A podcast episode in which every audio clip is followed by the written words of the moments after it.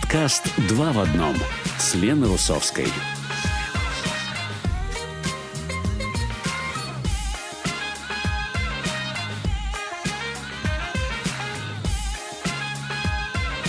Добрый день всем. Вы слушаете подкаст «Два в одном» с Леной Русовской.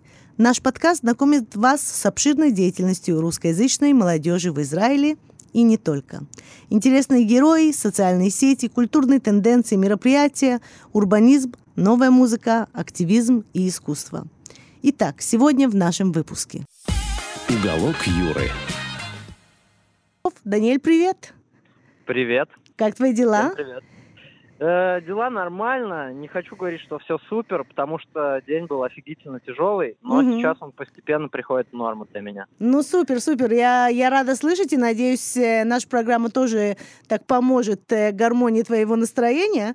Э, Даниэль, ну, слушай, во-первых, я тебя приветствую в нашей программе.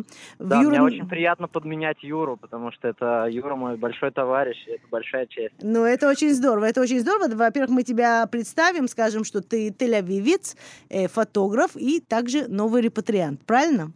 Все правильно, все верно. Ну, давай немножко расскажем э, о тебе поподробнее для наших радиослушателей, чтобы немножко узнать тебя получше. Все равно мы в ближайший месяц будем общаться каждую неделю, так что интересно услышать. Когда ты приехал, Даниэль, в Израиль? А, мой путь в Израиль начался пять с половиной лет назад, и М. я приехал а, на программу МАСА, потом а, сделал Алию, и уже пять лет в статусе гражданина нахожусь в Израиле. И как? Э, Мне кажется, что Израиль, он э, в каком-то смысле напоминает отношения с э, любимой женщиной или с любимым человеком в том, что ты должен полностью принимать его со всеми его достоинствами и недостатками. Если у тебя это не получается, то отношения становятся абьюзивными, и тебе очень быстро становится здесь не по кайфу. Слушай, как, как здорово сказано, очень интересно. Ну, ты, ты, ты сумел вот принять полностью Израиль? Или это Э, еще в процессе? Я в процессе, но мне кажется, что преуспел в этом э, довольно сильно. Си- Сильнее, чем многие. Интересно, интересно. А как пришло решение? Скажи, во-первых, я очень часто слышу от ребят, которые приехали последние годы, э, что действительно сначала они попали на программу МАСА, с- немножко так ознакомились все, э, поняли, что к чему, и потом решили репатриироваться. А как вот у тебя этот процесс проходил? То есть почему вообще поехал на МАСА изначально, и как пришло решение? Ведь это, ну, не само собой, разумеется, так вдруг Ну, встать а, и уехать. К сожалению, э, одна из основных причин э, переезда в новых репатриантов последних лет, э, ну, в том числе, в которых и я нахожусь, она, как бы это не в переезде в Израиль, она в уезде оттуда. То есть э, э, кто-то уехал из Украины по понятным причинам, кто-то из России. То есть мои причины переехать э, из той страны в эту, э, мою историческую родину, они были обусловлены политическими, экономическими и разными другими плохими событиями, которые мы наблюдаем на пространстве там, бывшего Советского Союза, России и так далее. И, к сожалению, эта интенция негативная, да, то есть как бы тебя подпитало что-то плохое, подтолкнуло тебя. Мгм. Вот. А, Это произошло в 2015 году, когда у меня появились все эти мысли. Там было убийство Бориса Немцова в Москве, вот эти все болотные дела. Мгм. Э, Ну, в общем, такой черный довольно бэкграунд. Напоминает чем-то сегодняшние дни, и как бы это, наверное, говорит о том, что ну, за это время в лучшую сторону вещи не изменились, к сожалению. Да, то есть и ты все- чувствуешь, что решение было правильное? И трудно говорить, правильно оно было или нет. Я думаю, как бы в могиле увидим. Вот. Ой-ой-ой. Рано, рано подводить итоги жизни, пока мы ее еще живем. Да, Вот. это Но- точно. Но в целом, а, если как бы рассуждать из настоящего момента, то да, в целом своим решением почти полностью удовлетворен. Прикольно, прикольно. Скажи, а вот, знаешь, мне всегда интересно тоже говорить э, с ребятами, которые приехали в последние годы, потому что я сама и большинство моих знакомых приехали сюда в начале 90-х, мы были детьми, да, то есть у нас такие, наши воспоминания находятся такие в консервах, да, можно сказать. Мы помним Советский Союз, и у нас такие детские воспоминания от Израиля тоже, да, первые. А вот какие у тебя первые впечатления? Ты помнишь, вот что, на От что ты Израиля? посмотрел? Да, на что ты посмотрел и сказал, боже мой, ну как, вот какой кошмар. У меня есть потрясающая история, как я посмотрел на что-то и ничего не увидел. А, Ну, дело было на Таглите, это такая короткая десятидневная поездка для э, как молодых евреев, ознакомительная как раз по Израилю. И помню, однажды нас привезли на север, и мы сплавлялись на рафтах по такой маленькой речке, притока Ордана. И когда мы уже закончили наш э, тиюль, наш маршрут, э, нам сказали, ну вот можете окунуться последний раз в речке и поедем. И я зашел в эту речку горную, она довольно бодрая была, э, окунулся в ней, сидя на корточках, и у меня снесло очки с головы. Ой, Вот. А после этого мы поехали на Голаны, а на Голанах все знают самый красивый вид вот этот вот, э, с гор, там на Сирию и во все другие стороны.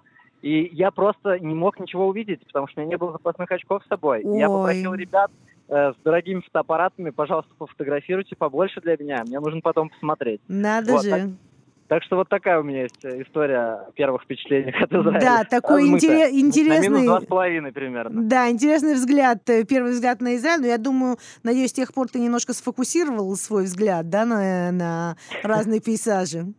Ну, каждый день стараюсь. Вложу фокус Здорово.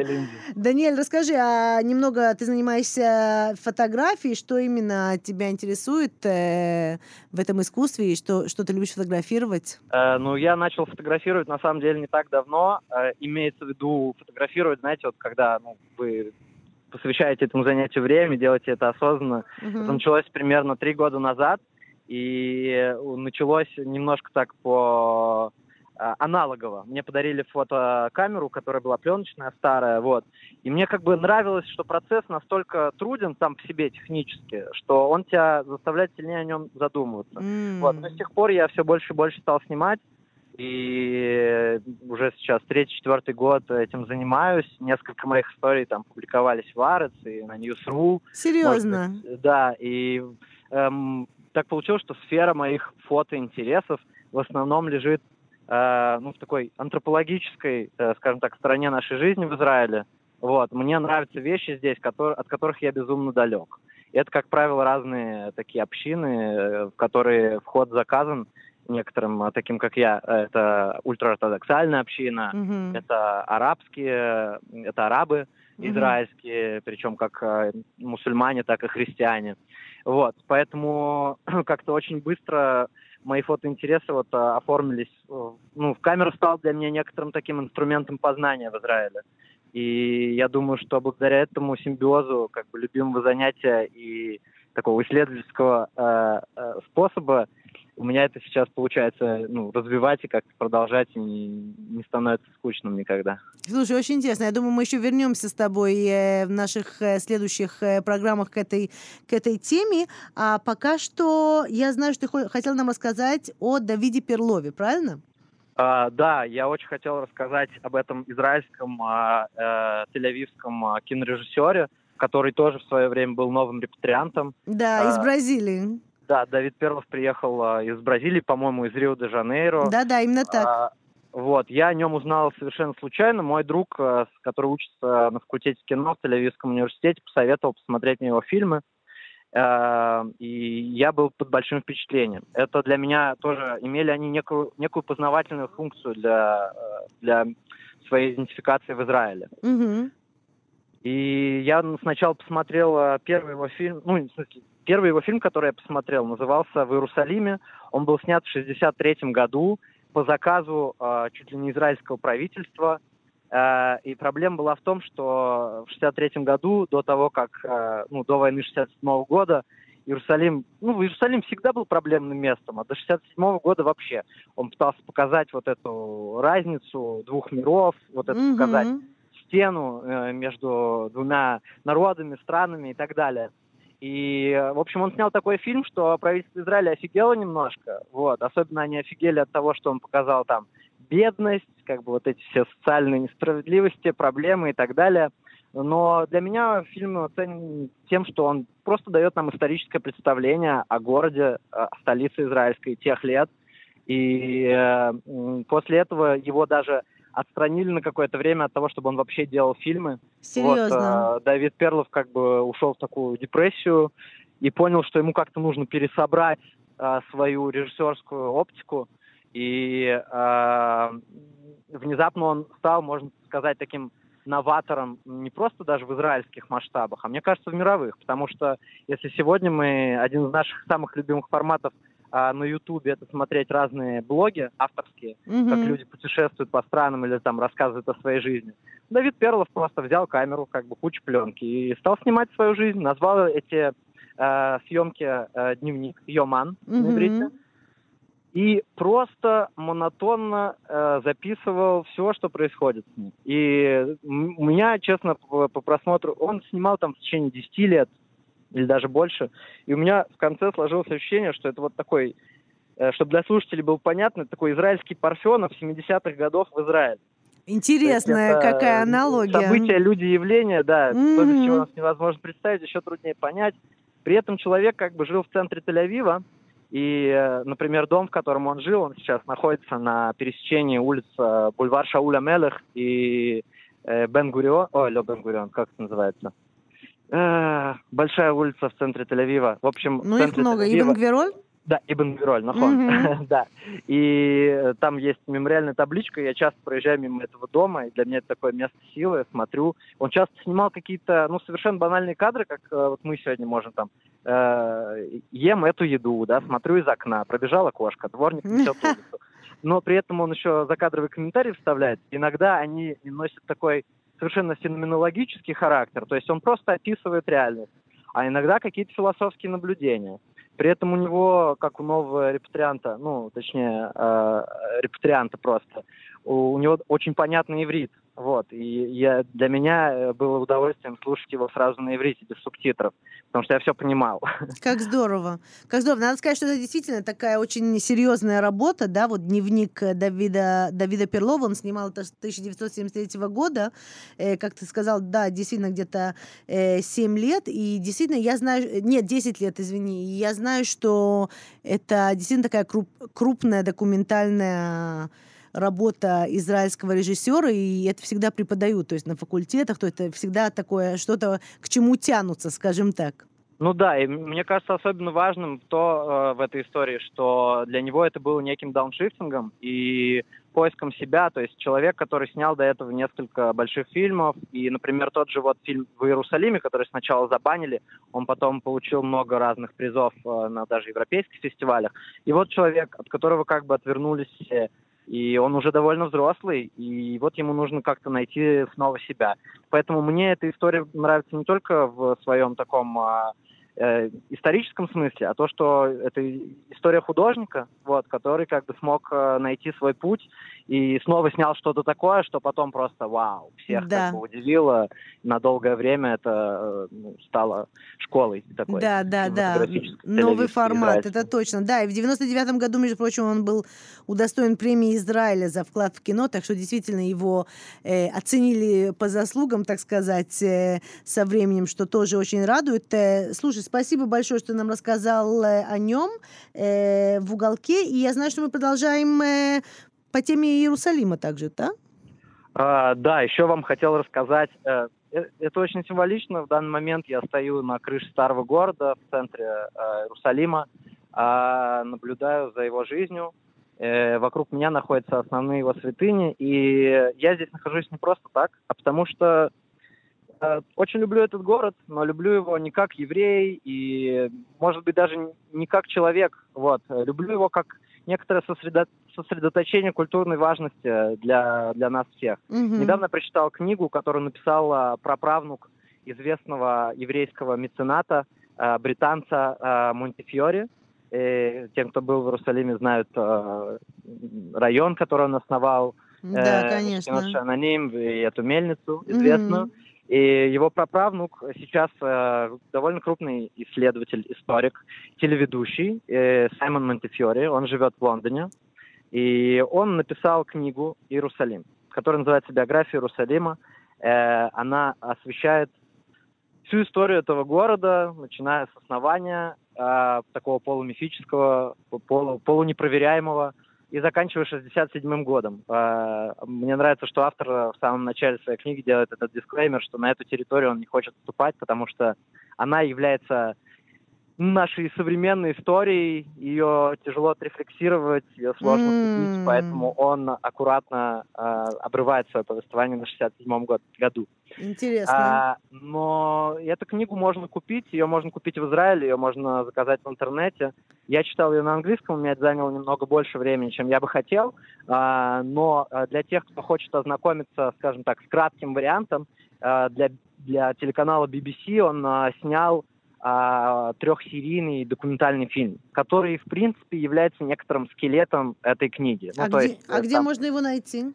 в интернете. Ну, то есть Ну, его в можно интернете, найти, понятное э, дело. Да, ну, э, то есть прям это реально гуглится э, Саймон Монтифьори, BBC, и это находится на первой десятке запросов в Гугле. А, вот. И, по-моему, даже на Ютубе есть, правда, в каком-то жутком качестве. Мгм. Вот. Э, Но это очень даст представление о том, стоит ли погружаться в эту книгу. Чем она мне нравится, все-таки многие люди боятся погружаться в исторические эпосы, потому что, ну, просто скучно им.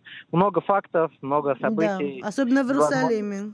Невозможно в этом разобраться, но э, Саймон Монтифьори, он, э, поскольку он потрясающий, харизматичный и ведущий, и большой интеллектуал, он э, сумел э, создать такой нарратив истории э, нашего, нашей с вами столицы, что ты погружаешься в нее практически находясь на одной кухне с э, вот этими персонажами, о которых он пишет.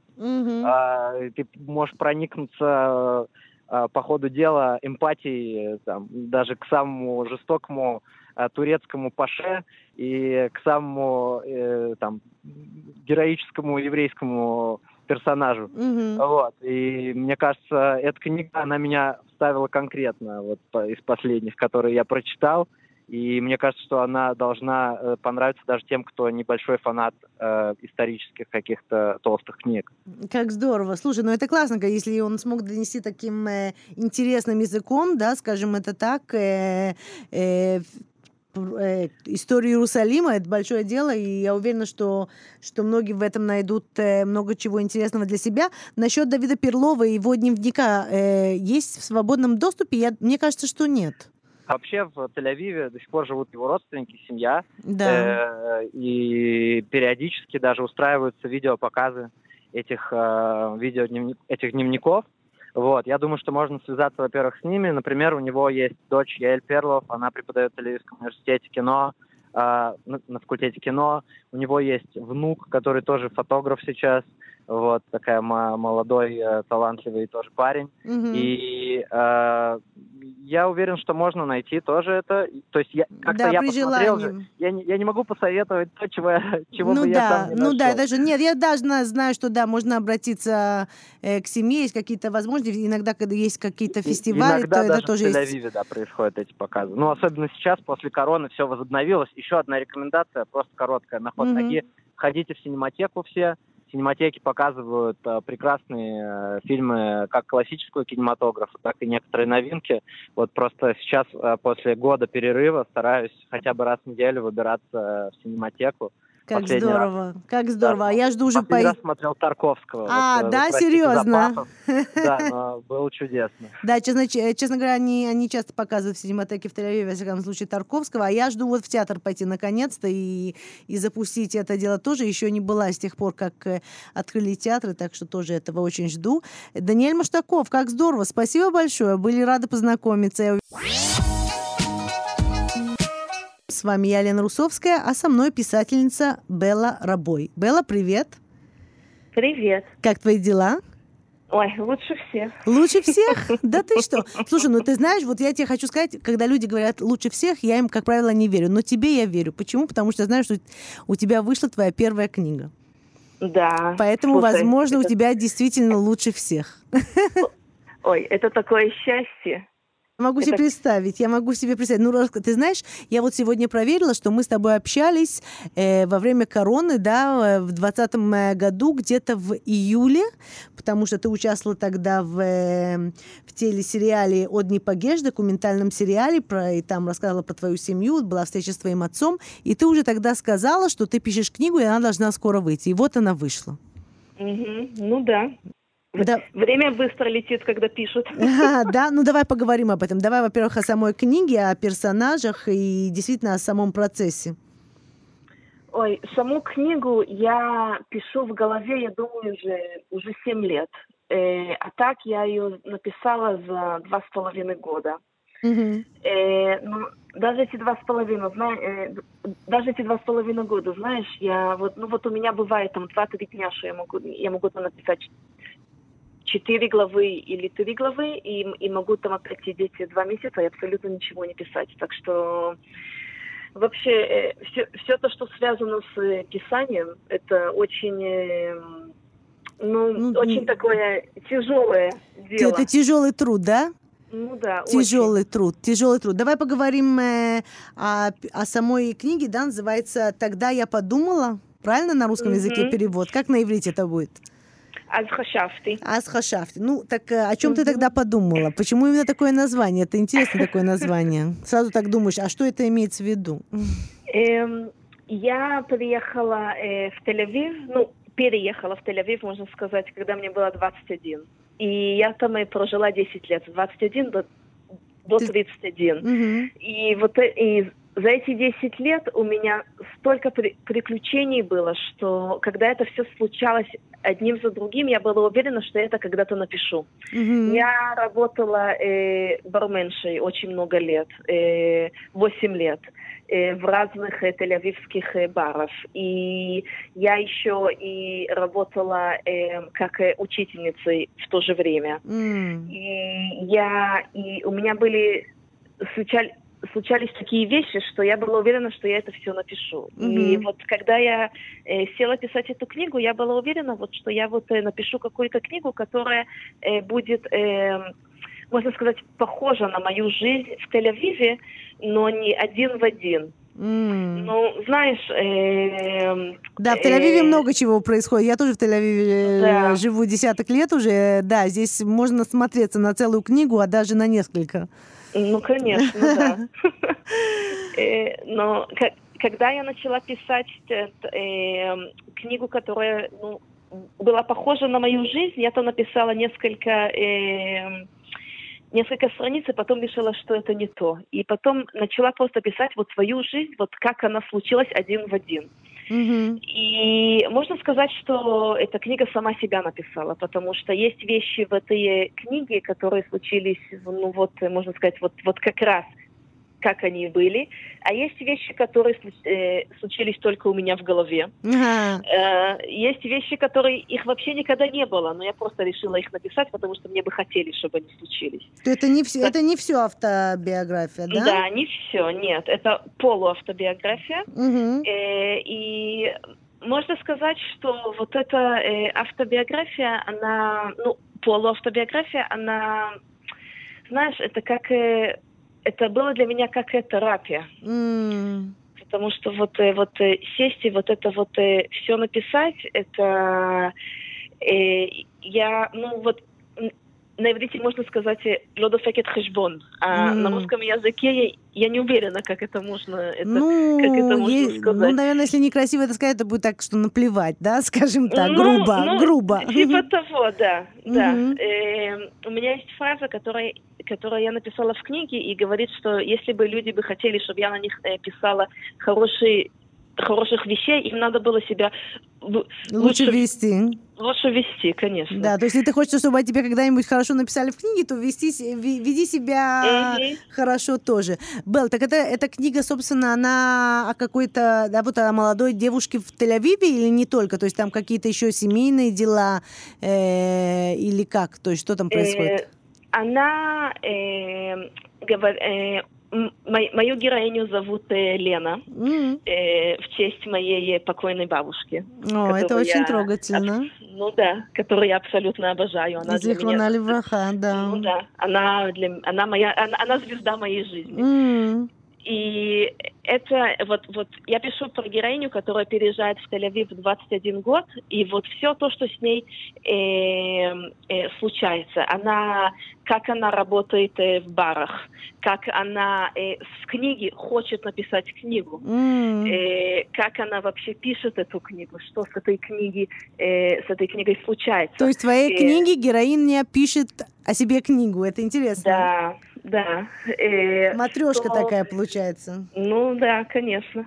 Мгм. И что, эм, что она себе думает э, э, будет э, в Тель-Авиве и что случается в настоящей жизни. И из этого так и книга называется, потому что все то, что я все то, что я думала э, в голове, когда я переехала в Тель-Авив, это абсолютно не то, Что что произошло? Ну да. да. конечно, потому что Тель-Авив, это, мне кажется, как любой большой город, э, это такая немножко фантазия, да, тоже. Вот ты думаешь, ты приедешь, и Мгм. там вот случится то, и случится другое, а потом, а потом как э, зашкаливает э, всего другого, так что э, от фантазии до реальности очень далеко бывает. Белл, скажи, пожалуйста, а как, э, и как и где можно приобрести твою книгу? Я знаю, что сейчас такой у тебя интересный метод ее распространения.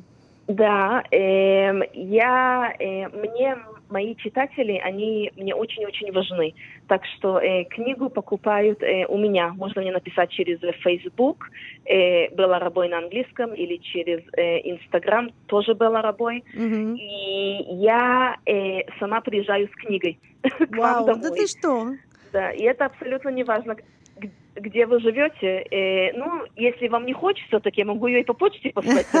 Не обязательно меня видеть. Белла, это очень здорово. Мне кажется, что вот э, такие встречи могут привести тебя ко второй книге, да? То есть, э, если рассказать про все эти встречи, я уверена, что они интересны со свои- с твоими э, читателями. Так что это ты тоже собираешь немножко материал, возможно. Время Ну, покажет. Да, да, да. да. Время сказать, покажет. да. Ну что ж, очень Мгм. интересно. Большое спасибо. Я рада с тобой э, встретиться вновь э, у нас э, на программе. Бел- писательница Белла Рабой, большое тебе спасибо. Тебе спасибо. На дворе еврейский праздник Лак Баомер. А это значит, что мы сегодня общаемся с раввином и директором организации «Проект Кешер» Олей Вайнштейн. Оля, добрый день. Добрый день, Лена. Ну что ж, с праздником. Да, с праздником, безусловно. Давай, может быть, несколько слов вообще, о чем этот праздник и почему именно Лак Баомер и так далее. Да, или как на иврите мы говорим, что за хаг такой этот лаг, да?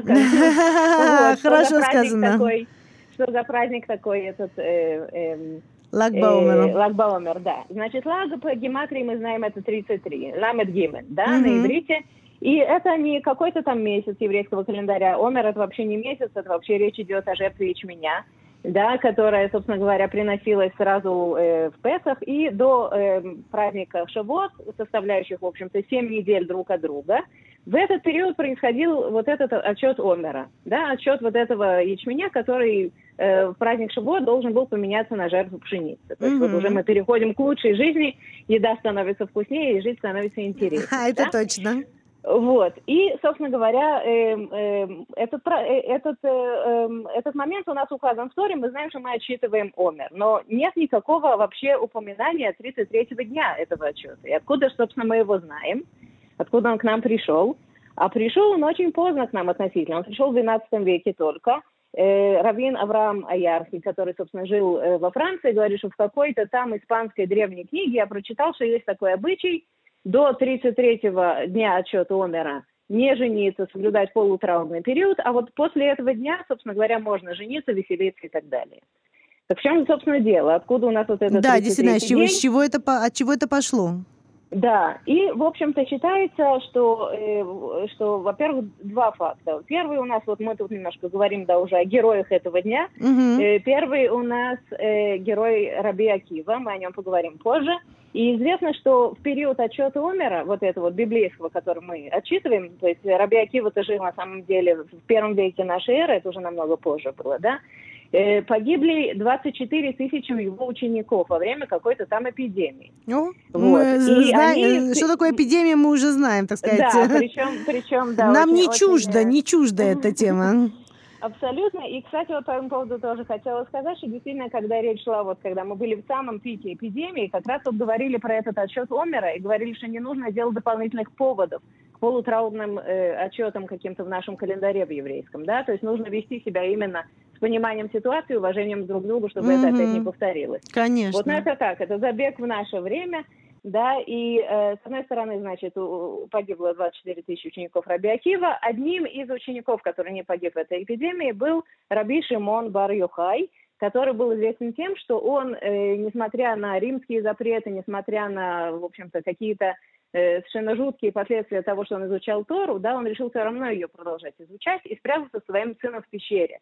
Там мужественно просидел 13 лет, учил Тору. п- 13 погружаясь лет в песок. пещере? Да, в Нет, это пещере. немало. Немало. Он просидел 12, потом вышел, потом еще один год. В общем, там долгая история. Но э, этот вот мудрец, по, по, значит, по одной из версий, он автор книги Зоар, которую мы знаем, да, как э, каббалистическая литература. Соответственно, этот мудрец, он э, по некоторым фактам и данным э, родился, женился и стал раввином в один день. То есть в разные года, понятное дело, да, но по разным по разным источникам мы знаем, что это было именно 30 33-й день отчета Омера, то есть Лагба Омер.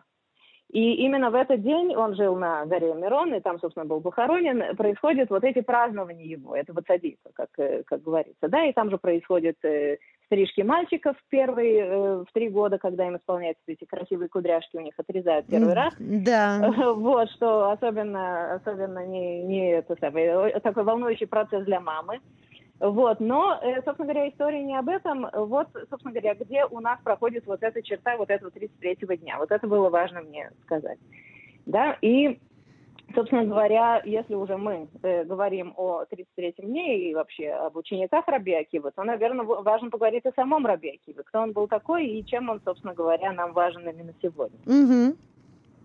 Вот. И, собственно, хотела сказать, что не все рождаются в э, обеспеченных семьях, не, не у всех, что называется, серебряная ложка во рту, да, как мы называем, не все э, с самого начала получают замечательное образование, но это пример то- того, что, в принципе, можно, во-первых, наверстать, и если действительно очень что-то хочешь выучить, его можно выучить в любом возрасте, в любом состоянии. Так вот, Раби Акива, когда он еще не был Раби Акива, а был просто Акивой, кстати говоря, его имя Акива, это, видимо, происходит от имени Аказья, и это от того же корня, что и Яков, да, то есть мы там слышим про пятку что-то, да, на, М. на иврите. И это интересный элемент нашей истории, поскольку Раби Акива пошел работать, он был бедным пастухом, молодым человеком, к очень богатому человеку на тот момент в Иерусалиме, его звали Кальба Савуа. Если мы внимательно вслушаемся в его имя, то мы услышим слово келев, да, кальба, М. и Савуа сытый. Да. Вроде как, а зачем назвали так человека? да? Действительно. Общем-то, имена-то должны быть, в общем-то, позитивные. А говорится, что он был настолько богат, что человек, который был голоден, как собака, который к нему заходил, да, вот буквально, выходил от него всегда сытым. Вот оттуда и сытая и собака, да, то есть как бы вот оттуда. Надо же. И, и этот человек э, взял к себе этого молодого пастуха, Акиву, не подозревая, что у него растет, в общем-то, перед глазами будущий гений, автор... э, Да, мудрец наш, один из мудрецов. раввинистической литературы и так далее. Но была у этого э, Кальба Саво дочь, как бы без нее у нас истории бы не было. Ну да. Как же, да, Да. как же без любви? Как же без нее, да, мы уже упомянули, что Акива, он, э, в общем-то, его имя срод- сродни имени Яков, значит, нам нужна какая-то Рахель, да, у нас библейская история про Якова и Рахель, она повторяется здесь уже в талмудической литературе у нас. И, естественно, эта девушка положила э, значит, э, взгляд на... То есть понравился ей очень этот молодой человек, бедный пастух. И она ему сказала, ты женишься на мне при условии, что ты все-таки получишь образование, пойдешь учиться в Бейт-Мидраш, учить Тору. Он сказал, конечно. То есть она ему, Она она, она ему сказала, что если он хочет на ней жениться, ей- ему надо сначала пойти и выучиться, да? Но тут еще пример того, что предложение вообще сделала ему она. Да? Да, это изначально. прекрасно. Это, это прекрасный такой элемент. И когда узнал об этом, что они там заключили соглашение о браке, ее отец узнал об этом, да, он лишил всех ее средств существованию, абсолютно отменил ее наследство и сказал, хочешь так, иди давай, с милым рай в шалаше, и действительно в шалаше. Они по- поженились и поселились в сарае для соломы. И там написано, есть такой вот э, в Масехет Ктубот, да, в, в трактате Ктубот Талмуде, что он там вынимал эти соломинки у нее из волос, в общем. То есть там Серьезно, то понятно, есть что- такая, это действительно с милым и, рай- и в шалаше рай, да? Да, У и это был. такая сборная история, потому что она в нескольких э, местах по- появляется у нас по-разному. Где-то ее зовут Рахель, а где-то ее не зовут Рахель, например, где-то ее зовут просто по имени отца, потому что зачем женщине давать имя, да? Ну, Серьезно, общем, да? тоже. То есть просто прос- Да. прописывают так дочь такого-то и такого-то, даже не Дочь до... Карба Савуа, да. Мгм. Вот так ее называют, а потом ее там называют женой Раби Акива, и, в общем, как-то имя ее только в одном месте появляется. Но, видимо, опять же, по аналогии с Яковом должна быть Рахель, вот поэтому не факт, что ее действительно так звали. мы не знаем. Мгм. Но э, поскольку с Милом действительно рай в, в шалаше, э, к ним в какую-то ночь стучится в дверь человек и говорит, слушайте, дайте мне, пожалуйста, солому, у меня рожает жена, мне не на что ее положить. О, И тут э, Акива, значит, в ужасе, как так, вот есть люди еще беднее, чем он, и, в общем, он сам влачит совершенно жалкое существование со своей женой. Э, Ему э, тут же жена его, она же Рахель, говорит, ну давай иди сейчас, вот пришел момент, иди учиться, значит, в Бейт-Мидраш. И он пошел, причем не просто пошел в Бейт-Мидраш, а пошел на 12 лет. У нас мы знаем, что 12 типологическое такое число, вот э, Раби Шимон бар сначала 12 лет сидел в пещере, да, потом еще один год, и он уходит на 12 лет из дома. Мгм. Да? Можно себе представить, как она там Конечно. лишенная всех средств, он же не на работу пошел, да, он пошел учить Тору, соответственно, денег-то он ей А, домой ка- не а как, а как это объясняют? Э, объясняю так, что она пожертвовала, в общем-то, всем. И есть люди, которые, в общем-то, э, работают над своей, над своей супружеской жизнью как-то вместе, а есть те, которые просто вот делают все во имя и на благо будущих поколений. Мгм. И э, книга есть прекрасная, Йохи Брандес есть израильская писательница, она видит это так, что просто Рахель, у нее был дар такой, она видела в людях какие-то их вот э, суперспособности, и в нем она увидела будущего мудреца. Мгм. И вот она не могла это держать у себя, и она его отправила в этот бейт-мидраш учиться. И, значит, история там продолжается. Через 12 лет он возвращается знаменитым мудрецом, Ну да. ведет за собой, буквально идут за ним следом 24 тысячи учеников. С ума сойти. Но он и он возвращается к ней, да, к Рахеле, к своей да, жене? Да. И там э, слух проходит, что великий мудрец приходит в наш город, значит, и все бегут к нему. Это, и соседки ей говорят, ты хотя бы платье какое-то одолжил у кого-то, потому Ой, что чем ты кошмар. одет, это какой-то кошмар. Она говорит, ничего. Он, говорит, великий человек, он меня и так узнает. Вот великий имеется в виду внутри. Да, что вот в душе он прекрасный человек, он меня и так узнает. И Мгм. там толпа учеников его окружают, значит, и она э, подходит и падает вниз целует ему ноги, они пытаются ее как-то, эту нищенку, значит, от, э, отодвинуть. И тут он узнает в ней свою жену и говорит прекрасную фразу. Говорит «Шели шелахем шелагу». То есть все, что принадлежит мне и вам, это ее. Ой, Это очень трогательно. Очень трогательно, Да. Оля. Я не знала эту историю. Очень трогательно. Да. И тут мы, в общем-то, понимаем, что действительно э, заслуга как бы ее признана, да, все ее очень э, зауважали, естественно, в этот момент, но женщина-то, она, в общем-то, э, при- принесла себя в жертву очень сильно и перед Да. отцом, то есть она лишила себя состояния вообще и лишила себя нормальной супружеской жизни, просто в одиночестве она проживала. Ну да. По некоторым данным, у нее были дети, видимо, до того, как он ушел э, в Бейтмидраш, он успел, значит, э, с ней э, родить каким-то образом ребенка или детей, да, но э, факт тот, что, видимо, после того, что он вернулся, после этих 12 лет, Мгм. он, он услышал, что она говорит с кем-то, говорит, хорошо, чтобы он бы еще на 12 пошел. То есть это не из-за того, что она его не любила, Ага. она именно хотела, чтобы он стал еще больше, еще, еще значимее, да, еще, в общем, еще умнее, чем он уже э, есть сейчас, и он пошел еще на 12 лет.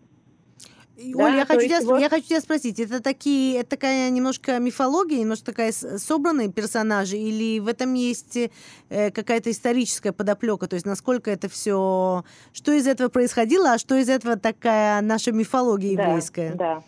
Ну, вообще, э, все истории, связанные с Раби Акивой, он такая, такая значимая фигура в, в нашей раввинистической литературе и в Талмуде, да, он, э, в общем-то, был, э, он был мудрецом э, э, конца эпохи второго храм- храма, то есть, э, как бы, Мишны сначала, потом о нем много в Талмуде есть. Все источники немножко противоречат друг другу. Где он жил? Например, написано в одном месте, что он жил в Лоде, а этот вот богатый человек, он жил в Иерусалиме. Кстати говоря, когда он там э, лежал со своей женой в этом соломенном э, хранилище и вынимал соломинки из ее волос, Мгм. он сказал, что если бы я мог себе позволить, я бы подарил тебе золотой Иерусалим. Ой, в как, как города. трогательно. М. Не в плане города, а в плане какой-то там тиары или какого-то другого украшения Ну формой да. вот этого города. Мгм. Да, то есть вот это тоже, что сподвигло его, собственно, стать великим человеком, это чтобы подарить ей вот это. Но, э, в общем-то, это сборная солянка, можно так сказать, потому что в одном месте действительно указано, что он там э, жил в одном месте, потом вот мы видим тут уже Иерусалим, а жена его похоронена вообще около Твери, да, то есть тут не очень понятно исторически и гра- и географически, как это происходит, но вот если все это вместе взять, то, э, собственно, получается такой персонаж. Мы, естественно, не знаем, насколько правдивы все Ну да. источники, но, в общем, э, есть, М, есть, Есть, такой вот- есть, есть эти, э, что почерпать для себя, можно сказать, для, Да, своей, для и своей потом жизни. просто также женщину не, не, не ведут в талмудические какие-то рассказы, потому что, ну, что о ней рассказывать вроде как она. Ну да. Есть Оль, на нам- момент в патриархальном обществе. Нам надо заканчивать. Еще несколько слов, может быть, о Рахеле, и о Раби Акиве или о Лагбаомере. Да, и, в общем, ну, мысль такая здесь, э, когда вот мы видим эту женщину, да, ну, она тут э, совершенно случайно привязана к Лагбаумеру, да, потому что просто вот ученики Раби Акива, они, собственно говоря, связаны с ним, да, и он сам. Мгм. Э, вот, но действительно важно, очень важно видеть тех женских персонажей у нас в талмудической литературе. И, в принципе, можем подвести такую черту и э, под общим знаменателем увидеть, что, в принципе, женщина в то время жертвовала очень многим, а иногда Да. даже прямо всем во имя и на благо общества, и именно для э, обучения, и для того, чтобы Тора вот продвигалась и обучалась массово. Да, то есть это мы это видим, в других историях это тоже есть, мы поговорим о других праздниках, о других женщинах, да, но Мгм. важно понять именно женскую заслугу во всем этом, что Да. несмотря на такую тяжелую жизнь, вот такие поступки прекрасные они совершили. Да, может быть, э, если бы мужчины тоже жертвовали так собой э, на протяжении э, нашей истории, то, возможно, у нас бы было несколько таких э, э, Раби Рахель. Да, Да, э, да. так что надо, я думаю, что важно думать об этом тоже, кто кого приводит, э, кто, кто приво- э, приносит себя в жертву и ради кого. То есть это тоже такой, да, э, да, это, это тоже такой это момент. прекрасная мысль, да. Да, ну что ж, Оль, большое спасибо. Как всегда, очень интересно. Равина, директор организации проект Спасибо. Кешер, Оля Вайнштейн, и мы встретимся, следующий праздник у нас Шивот. Да, да. Вот встретимся тогда радостью. опять. Большое спасибо, всего Спасибо хорошего. Bye-bye. Bye-bye. Наш выпуск подошел к концу. С вами была я, Лена Русовская, автор и ведущая подкаста «Два в одном». Спасибо, что были с нами. Надеюсь, вам понравилось. Подготовить выпуск мне помогла наш продюсер и музыкальный редактор Лина Липкин. Всего хорошего. Встретимся в следующем выпуске подкаста «Два в одном».